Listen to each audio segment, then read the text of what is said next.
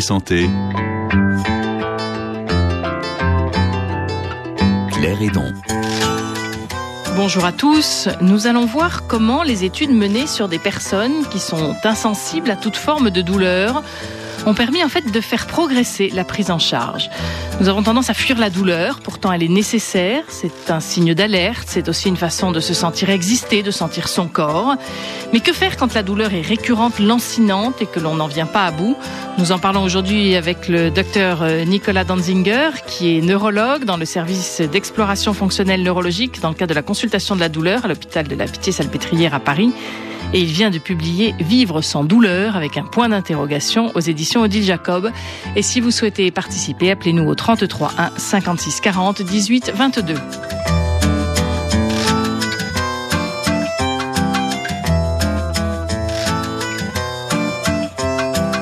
Dans cette émission, nous aurons également au téléphone le professeur Lamine Gay, qui est neurophysiologiste au Sénégal. Et pour terminer, on retrouvera la chronique du docteur Catherine Solano. Docteur Nicolas Danzinger, bonjour. Bonjour. Merci beaucoup d'être avec nous en direct dans Priorité Santé. Vous commencez votre ouvrage en parlant de la situation d'un homme qui a perdu toute sensation de douleur. Oui, alors ça peut paraître euh, paradoxal de commencer euh, un livre sur la douleur et la prise en charge de la et douleur. la prise en charge de la douleur qui est effectivement euh, l'essentiel du travail que je fais à l'hôpital avec des gens qui souffrent de douleurs persistantes, des douleurs chroniques et souvent malheureusement des douleurs rebelles. donc ça peut paraître paradoxal de, de commencer ce livre avec une situation qui est radicalement inverse, hein, c'est-à-dire une situation où effectivement il n'y a plus de sensations douloureuses mais euh, justement, euh, ça m'a paru très intéressant euh, dans, dans, cette réflexion sur les mécanismes de la douleur, d'essayer de l'aborder non seulement dans ses excès, hein, qui sont ce que la clinique quotidienne nous montre, mais également dans une situation qui est une sorte de situation limite, en quelque sorte, dans laquelle la douleur a totalement disparu, parce qu'on peut dire que ces situations-là nous renseignent en négatif, en quelque sorte, sur la fonction de la douleur et également donnent des renseignements précieux sur les mécanismes physiologiques qui sous-tendent la sensation douloureuse. Alors là, vous allez nous parler de quelqu'un qui a eu un accident et qui n'a plus senti de douleur. Ça peut arriver aussi qu'il y ait des gens qui naissent sans jamais sentir de douleur. On a presque envie de dire quelle chance, mais vous nous faites découvrir que c'est pas du tout une chance. Oui, euh, effectivement. Euh, quand on, on, réfléchit sur ces situations-là, on pourrait se mettre à rêver hein, l'idée de d'être totalement euh, invulnérable en quelque sorte à la douleur. En même temps, euh, ça véhicule quelque chose qui est un peu inquiétant, euh, que les patients, d'ailleurs qui ne sentent pas la douleur depuis leur naissance, disent, qui est le sentiment finalement de ne pas, ou la, la, crainte de ne pas faire partie de la communauté des humains en quelque sorte. Il y a quelque chose d'inhumain à ne pas sentir la douleur, dans la mesure où la douleur c'est une marque de notre finitude, hein, de notre vulnérabilité et euh, que ne pas sentir la douleur, c'est parfois se sentir étrange. Hein. Euh, je pense par exemple à une de, une de mes patientes insensible à la douleur euh, depuis sa naissance, qui, lorsqu'elle se coupe, devant quelqu'un, dit aïe alors qu'elle ne ressent aucune douleur, mais simplement elle a peur que sinon on la prenne pour une folle. Alors, je voudrais vous nous parliez des recherches que vous avez menées sur cet homme qui a eu un accident. Que s'est-il passé? Comment est-il arrivé chez vous? Et qu'est-ce que vous avez mené comme étude? Et je dirais aussi à quoi ça sert. Alors, donc c'est un patient en fait euh, qui a eu un, accident de moto quand il avait 20 ans, et euh, cet accident de moto a donné, euh, a causé chez lui une lésion cérébrale dans une région stratégique du cerveau qui est une région qui intègre les sensations qui viennent du corps et qui donne à ces sensations une coloration émotionnelle. Alors, ce qui est euh, fascinant avec ce patient, c'est que en réalité, il n'a pas perdu toute douleur. C'est-à-dire que quand euh, vous faites des stimulations douloureuses chez lui, vous le piquez, vous le pincez, ou des stimulations électriques, il peut très bien vous dire à partir de quel moment c'est de la douleur.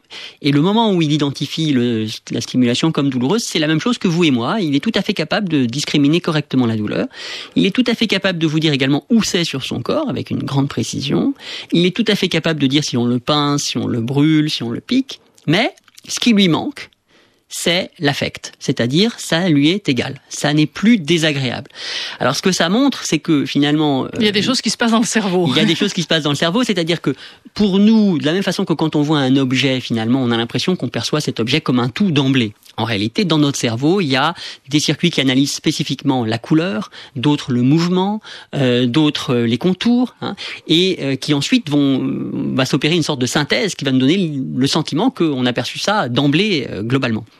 Mais pour la douleur, c'est la même chose, c'est-à-dire qu'il y a des circuits différents qui vont coder l'intensité, la localisation de la douleur, le type de, de stimulation douloureuse, hein. et puis parallèlement à ces circuits-là, d'autres circuits qui vont eux donner à la douleur sa coloration affective. Alors pour nous, la coloration affective, elle va toujours de pair avec la douleur. On a, on a du mal à imaginer une douleur qui ne soit pas quelque chose qu'on veut fuir, euh, à moins d'être masochiste. Hein. C'est une situation euh, qui est justement un bon exemple de dissociation entre la douleur et l'affect. Hein.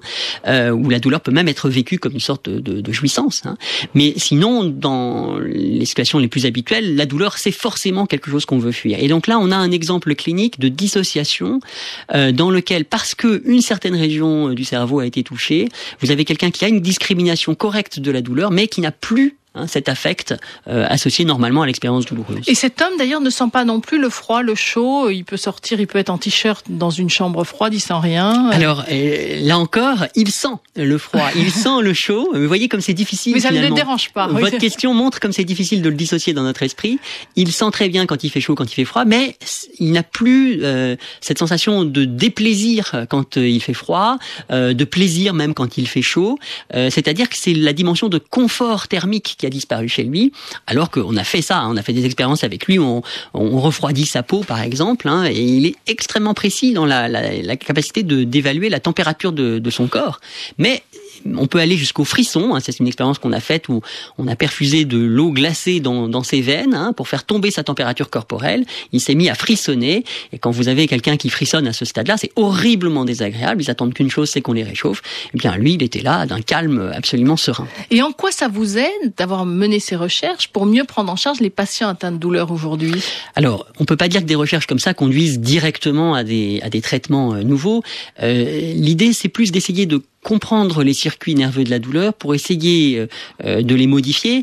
Et une des grandes, un des grands progrès thérapeutiques qui est en cours euh, sur le traitement de la douleur, ça consiste à, à, à se dire qu'on a au sein de notre cerveau des circuits qui sont capables de moduler la douleur, de moduler en particulier la dimension émotionnelle de la douleur et que si on était capable de mieux les connaître, euh, de mieux en connaître l'architecture et également euh, euh, les, les, molécules hein, qui, qui, médient leurs effets, eh bien on pourrait éventuellement aider certains patients qu'on n'arrive pas du tout à aider par les moyens disponibles à, à moins souffrir.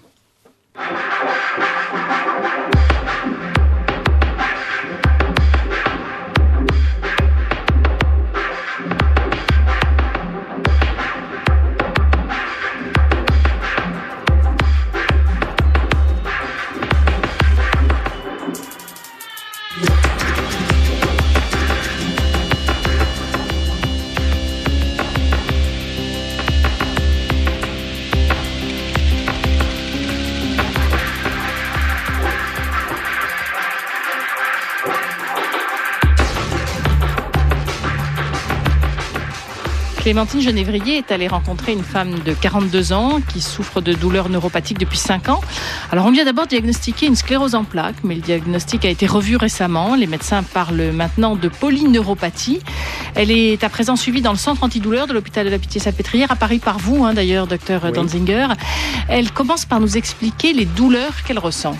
Des sentiments de brûlure, d'écrasement, de, de glaçons diffusés sur, euh, sur l'ensemble de, des membres dans le dos, dans le cou, les omoplates. Euh, voilà, de, des omoplates jusqu'aux jusqu'aux orteils, en passant par la plante des pieds, c'est euh, c'est euh, l'ensemble du corps qui souffre et sans dans un dans un premier temps sans, sans diagnostic, sans, sans écoute.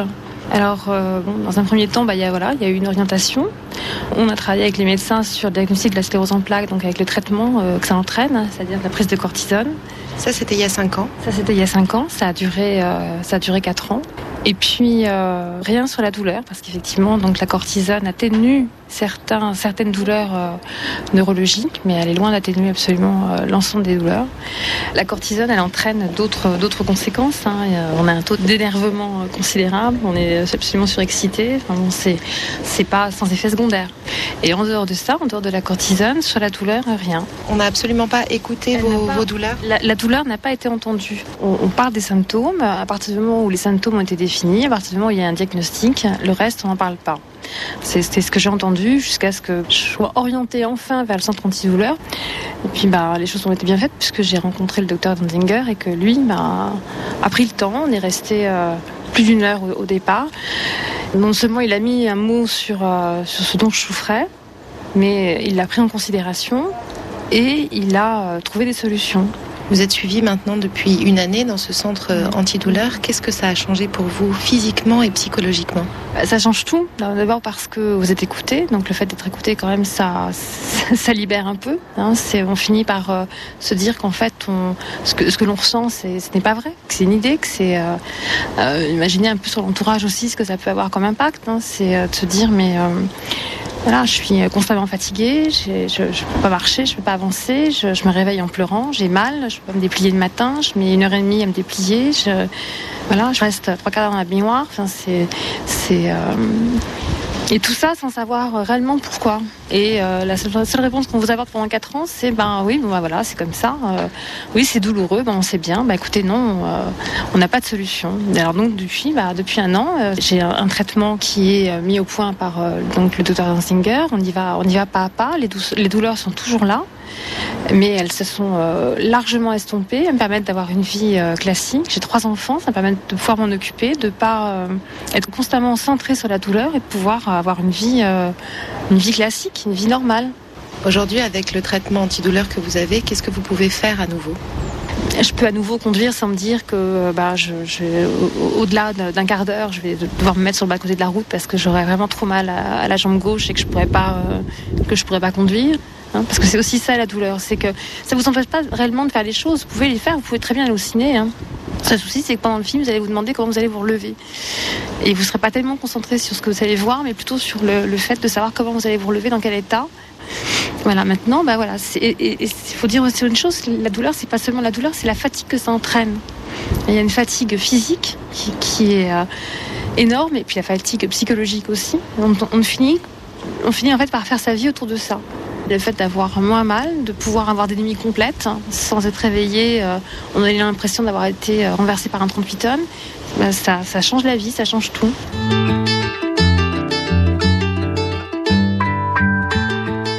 Priorité santé, Claire Edon. Docteur Nicolas Danzinger, est-ce que c'est effectivement fréquent que les patients mettent autant de temps à être vraiment pris en charge pour leur douleur Là, pendant quatre ans, on a l'impression qu'elle a erré avant d'arriver de vous trouver? Oui, alors c'est un témoignage que je trouve euh, à la fois euh, poignant et typique. Euh, il est poignant parce qu'il montre la force destructrice hein, de l'expérience de la douleur dès qu'elle dure, et c'est quelque chose qu'on a du mal à concevoir parce que la conception que nous nous faisons généralement de, de la douleur, c'est une euh, euh, conception qui est complètement liée à la, à la, douleur aiguë qui survient lors d'une blessure.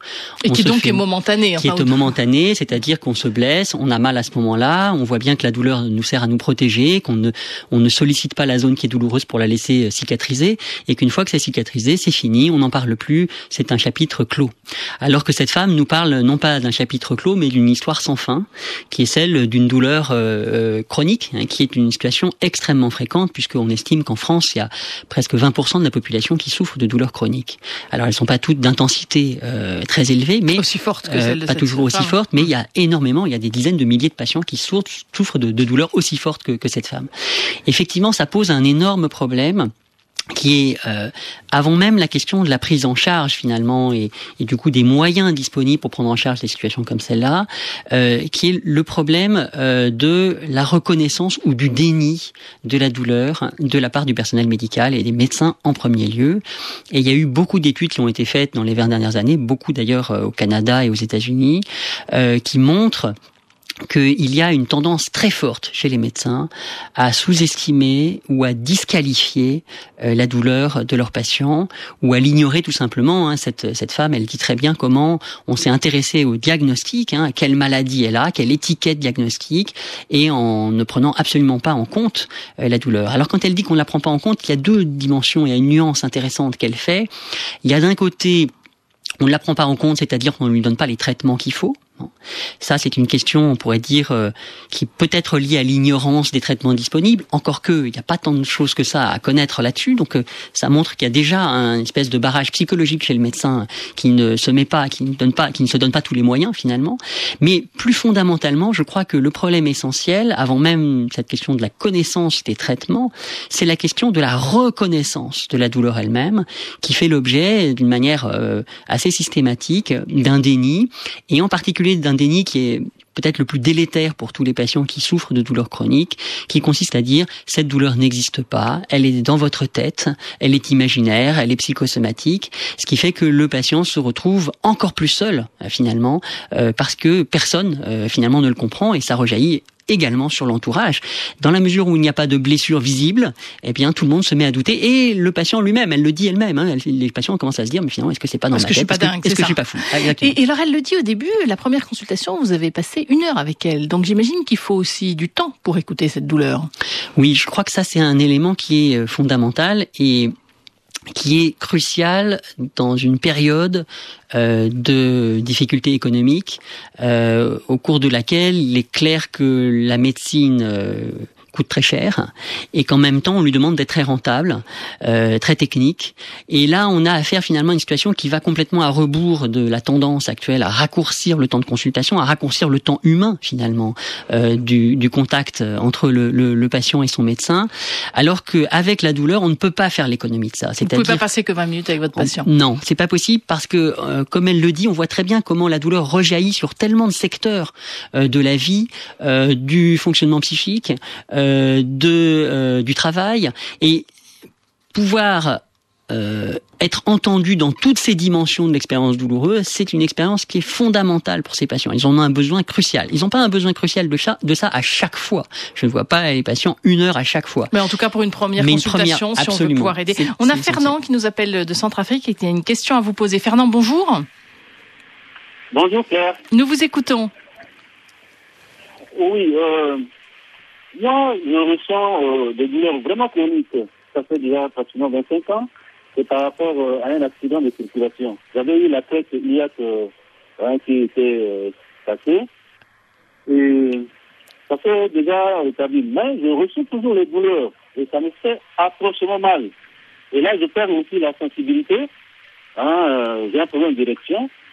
Euh, j'ai 45 ans et vous, vous, vous imaginez. Et est-ce qu'on vous a fait, est-ce qu'on vous a fait des radios? Oui, j'ai fait des radios et puis euh, vraiment, on n'a rien décelé. Mais euh, ça continue, ça persiste. Ça persiste. C'est, alors, je voudrais Alors, vous faire réagir à ça, euh, justement, euh, docteur euh, Danziger. C'est que, donc, voilà un patient à qui on a fait des radios, on trouve rien. Et c'est ça qui est souvent perturbant, et pour le médecin et pour le malade, n'empêche qu'il a mal. Oui, alors ça, je pense, c'est un point très important. Euh, c'est que euh, une des choses qu'on sait maintenant sur la, douleur chronique, euh, c'est qu'il n'existe aucune corrélation entre le degré de douleur et le degré du dommage corporel initial, et encore moins de corrélation entre la douleur et ce qu'on peut identifier du dommage corporel initial. Alors ça, ça crée un vrai problème chez les patients. Et Ça crée un vrai problème chez les médecins eux-mêmes qui ne sont pas conscients de ça et qui, dès lors qu'ils ne trouvent pas une cause, et je dirais même une cause visualisable, une preuve, parce qu'il y a Sur dans la, la médecine, radio, justement. sur la radio, il y a dans la médecine quelque chose qui est aussi parfois du registre de l'enquête, euh, de l'enquête policière, hein, pour trouver le coupable.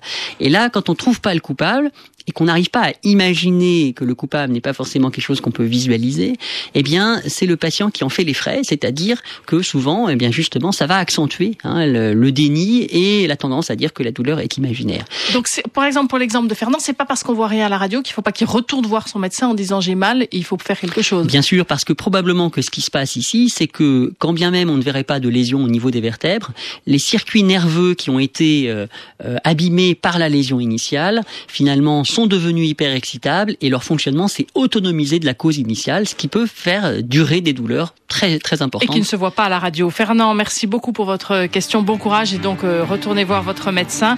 Docteur Nicolas Danziger, on se retrouve dans trois minutes après les informations, donc toujours pour parler de la prise en charge de la douleur.